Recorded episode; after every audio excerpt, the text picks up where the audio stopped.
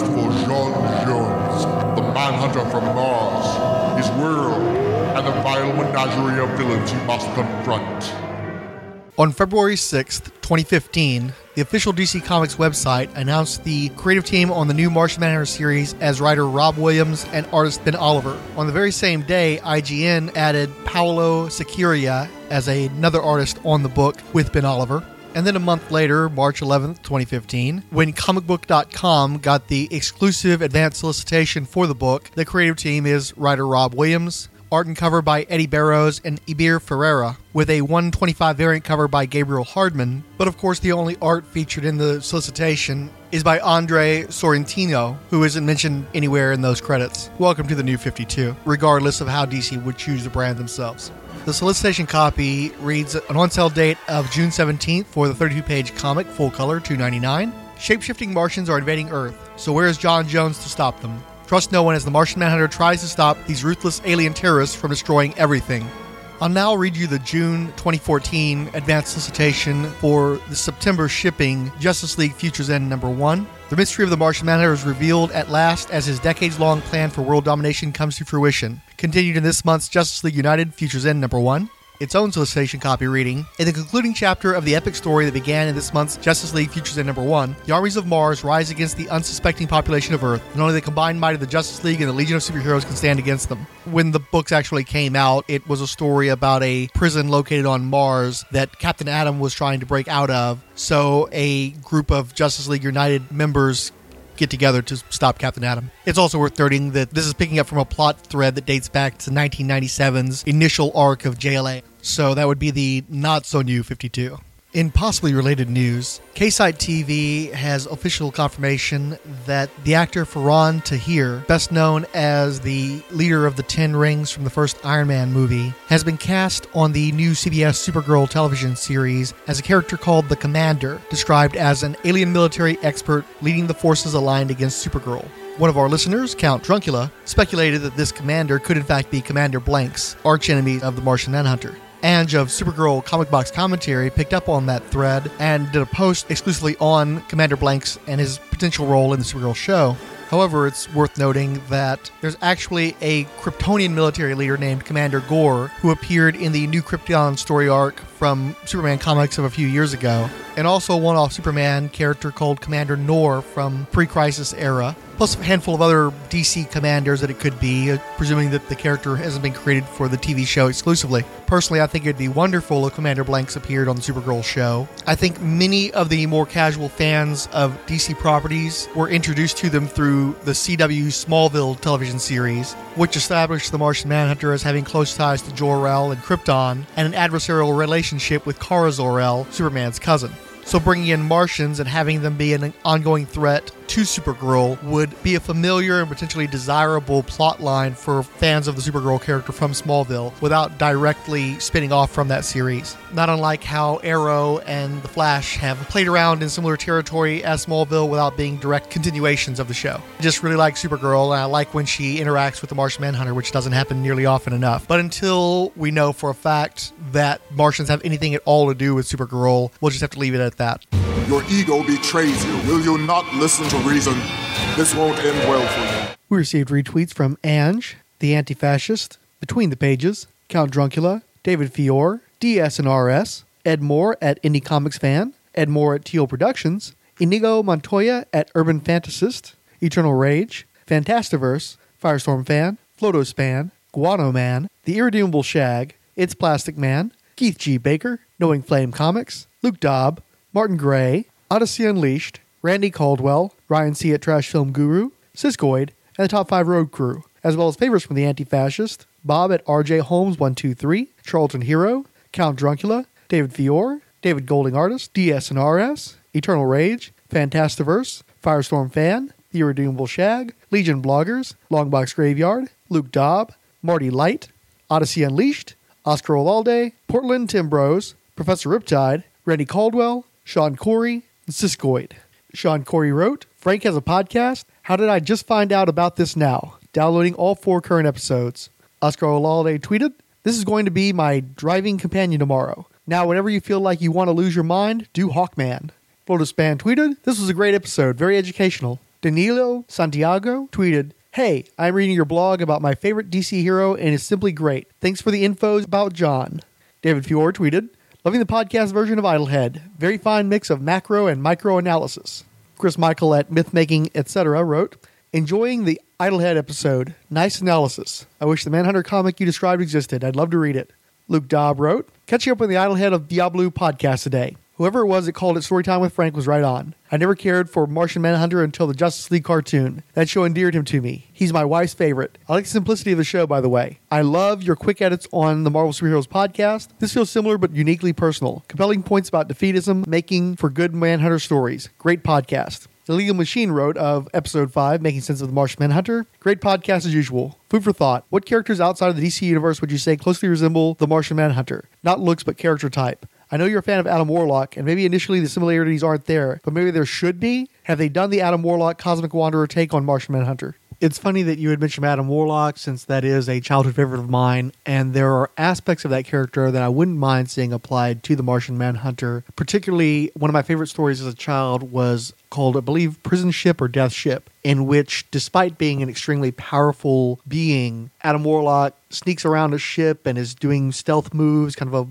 Metal Gear Solid action, which strikes me as something that the Manhunter would do as opposed to just flying down like Mighty Mouse, here I come to save the day, and punching people. And one thing that Adam Warlock was good about too is he would often, especially in the early stories, reason his way through a situation where most superheroes jump down and start punching things. On the other hand, Adam Warlock is almost diametrically opposed from John Jones because the defining characteristic of Warlock is his narcissism. He is extraordinarily self involved. He sets himself as a messianic figure in a dark possible future, he becomes the Magus, the chief inquisitor of the Universal Church of Truth. In one of his earliest stories, if I recall correctly, Adam Warlock kidnapped Sif and tried to make her his girlfriend, and Thor had to come and lay the hammer down because of it. Adam Warlock is a paranoid schizophrenic. He's a guy who goes off and has these long reveries about his own importance to the grand scheme of the universe. And that's just not who John Jones is. If anything, he is an extremely humble hero. He's a guy who doesn't look for accolades, who shuns the spotlight.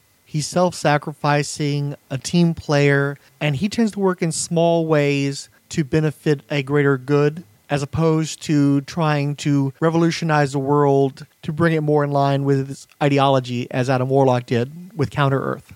He's not a great golden god. Adam Warlock, not only is he from Earth, but he was actually created by human beings. So he is a synthetic Earthling, where John Jones is a natural Martian. He comes from another culture. He's not defined by the concept of perfection in the minds of megalomaniacal men programming into his genetic code their flaws as eugenics madmen. But there are a number of Jim Starlin characters that do have a lot in common with John Jones. Of the ones that he himself created, there's a lot of Syzygy Darklock and Eddie. If you merge those two characters together, there would be a lot of John Jones in the Dreadstar stories. Starlin, of course, wrote Silver Surfer for a long period of time, and the grand tragedy and melancholy that is a part of the post crisis John Jones can also be found in Silver Surfer, as well as those grand power levels that are often not effectively manifested in the comics where people tell you how powerful Silver Surfer is, but he still comes off as a bit of a wimp. But of all the Starlin characters, probably the one that most resembles John Jones was Captain Marvel prior to Starlin taking advantage of that character. As originally conceived, Captain Marvel was a benevolent military figure who got caught up in politics and became stranded on Earth with a more fascistic authority above him, forcing him into the situation, trying to get him killed, not unlike Commander Blanks in the Silver Age. And he's trying to win back the love of a woman that will end tragically, not unlike with John Jones and his wife M'yri'ah. And even Bel Juz could probably fit that role going back to the Bronze and Silver Age both Captain Marvel and Jean Jones were also directly confronted by celestial beings who greatly reoriented those heroes, bestowing upon them a newfound and deep spirituality, and impacted their adventures from that point forward, with Marvel being Eon, with Jean Jones H'ronmeer. And I'd also point out that there's a fair amount of Daredevil in the character as well. Because again, as Luke Dobb referenced, one of Jean J'onz's defining characteristic is to be defeated. He is not the all powerful, omnipotent Superman. He's the guy who, despite having extraordinary powers, fails or has Pyrrhic victories it gives the character a greater nuance and a greater range than a Superman. And Daredevil is very much like that. Daredevil is defined by his handicap from the first. He's a hero who is a hero despite his blindness right off the bat. His power also is one of his greatest weaknesses because of his heightened senses. He's a guy who can get nailed by something like sound, which most of us take for granted as something we can tolerate. But send Daredevil into a rock concert and he's very likely going to end up on his knees, not unlike John Jones at a barbecue. Daredevil story is about being beaten down surviving, and taking back some form of victory. And that has a lot in common with the John Jones story. He may defeat the bad guy, he may save people in individual circumstances, but ultimately, everyone he most truly, deeply, passionately loved is already dead, can never be recovered. His world and his culture are long gone he can take comfort in his wins, but there is no ultimate victory for him because he's already lost in the most essential ways a person can lose. A simple analogy that might help people approach Martian Manhunter is to say that John Jones is to Superman as Daredevil is to Spider Man. As far as the wandering through space aspect, though, I'm just not a fan of that because an essential element of the John Jones character is that he is an alien coming from a different culture who's confronting our culture. It doesn't work for him to be an alien engaging other aliens because that's not his story. That's never been his story. Among the worst Martian Manhunter tales, the Martian Manhunter special from the late 90s. And that's what it was about, was him going off into space and getting involved in an Adam Warlocky type story. And it didn't suit the character at all. It was filler. And wrote, Great show looking at this article and at John as a whole. I'm so glad you did this because as I was reading Sims' article, all I was thinking was, I wonder what Frank thinks. And I love the contrast with Superman. From a super fan like me, that was the highlight of this episode. Siskoid wrote, Great cast once again. I especially appreciate your insights on Superman and would heartily endorse your vision for John. And while I hate to be that guy, one thing you didn't touch on, and I imagine neither did Chris, I just haven't had time to read his article yet, is the character's look. He looks like a character that should be in a team book. Quirky and interesting, but not iconic in the same way as other DC headliners. And I don't think there's anything you can do with the costume to fix that. It's just that the public will never see a little, well, big green man, especially one with inhuman features, if he were the handsome, jolly green giant, maybe, as relatable as the rest of the Justice League solo stars. Maybe I'm wrong about that. I don't know. But somehow I think John's look has always kept him from being a crossover hit with readers. Nice contrast to the other heroes, but that's as far as the superficial appeal goes. I'll add a big question mark to all that and let you respond. Well, Siskoid, reading your comment reminds me of how Aquaman fans probably felt when they heard Illegal Machine talking about their character on our Marvel Superheroes podcast. And I halfway think you're just trying to wind me up with the somewhat controversial posturing you have in the comments. And it reflects a number of comments that were left on Chris Sims' original article at Comics Alliance. Right off the bat, when you're saying that audiences couldn't embrace a great big green guy, I think that one of the Martian Manhunter's main problems is being confused with someone like the Hulk. But big green guy, really popular. Don't really see that being an issue but it's not really a conversation I want to have anyway because I don't really want the Martian Manhunter to be popular. I don't want the Martian Manhunter to connect with mainstream audiences.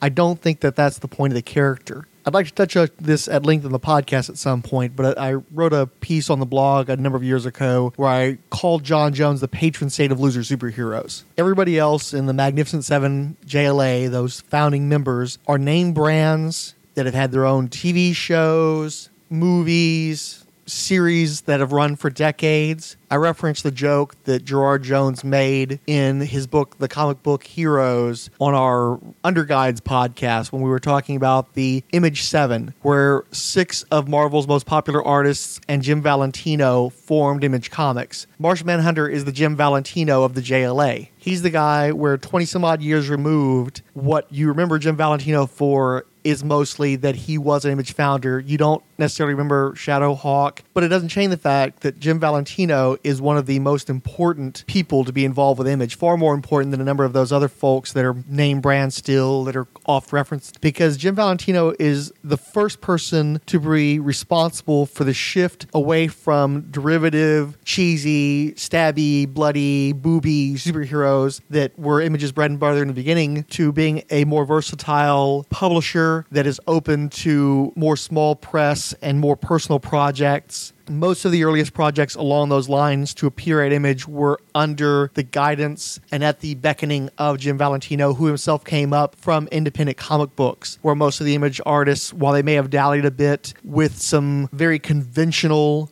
sci fi fantasy superhero stuff before moving to DC or Marvel comics. They still had that sensibility and they did not work in the trenches of indie comics the way that Jim Valentino had. Without Jim Valentino, Robert Kirkman and Tony Moore never get to do a black and white horror comic book. Jim Valentino is as important to defining Image Comics as anybody, but he doesn't tend to get the credit for it because he doesn't have that kind of fan base but it doesn't change the fact that he was essential to the survival and to the deepening quality of that line of books. Well, The Martian Manhunter is the same way. I think that he enriches the DC universe and the JLA, but he's not meant to be popular. That's not what he's made to be. He's made to, as you said in your comment, he contrasts other heroes within that team setting but he deserves to be more than just a guy on a team. He didn't start out as that. He's got a rich catalog of solo stories that prove that he is viable as a solo character, but he doesn't have to be in the top 10